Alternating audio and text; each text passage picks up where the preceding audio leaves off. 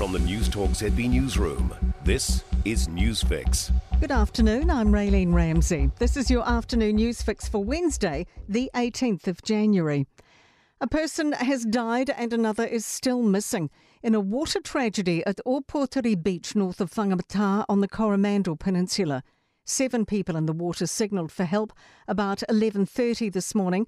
Six were helped out of the sea. One person is in a critical condition, four are in a minor to moderate condition.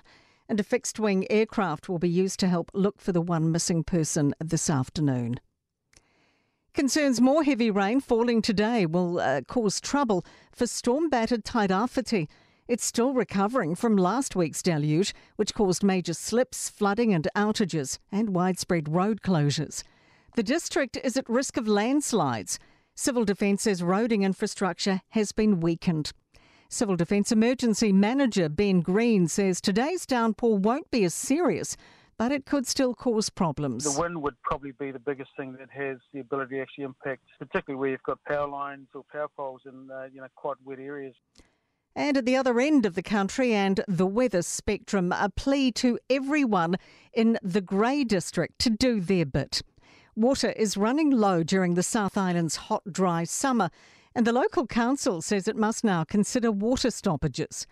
Deputy Mayor Alan Gibson says three new reservoirs that will help aren't yet finished. He says, meanwhile, the council can't fix things with a rain dance, so people need to rein in water use. If they could just try and help by complying, because we don't control the weather and the council hasn't experienced this for a long, long time. Police have found a body at a fire that broke out in a Kaiwaka property in Northland just before 1 this afternoon. The death at an address near State Highway 1 is being treated as unexplained. An international relations expert says China's rise has set many nations on edge.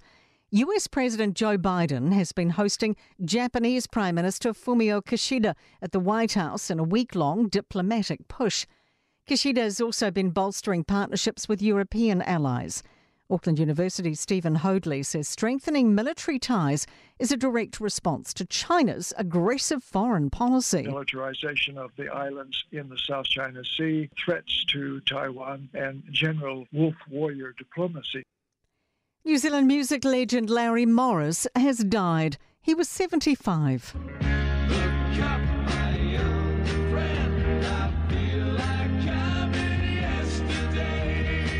Morris's band Larry's Rebels was labelled the first great homegrown pop band by the New Zealand Music Hall of Fame. We understand he'd been suffering from ill health in recent years. To sport headlines and succeed, Maria Sakkari has needed three sets to see off an unheralded qualifier on day three at the Australian Open. Women's world number one Iga Swiatek has also won through. American motorsport outfit Chip Ganassi Racing have signed two time Indianapolis 500 winner Takuma Sato to job share with Kiwi Marcus Armstrong in this year's IndyCar Series. Sacked Wallabies coach Dave Rennie has released a statement 48 hours from being axed. Rennie has thanked people who have reached out since the news he was dumped became public. I'm Raylene Ramsey, and that is your latest news fix. We'll be back with the next update tomorrow morning from the Newstalk ZB newsroom. For more news, listen to Newstalk ZB live on iHeartRadio.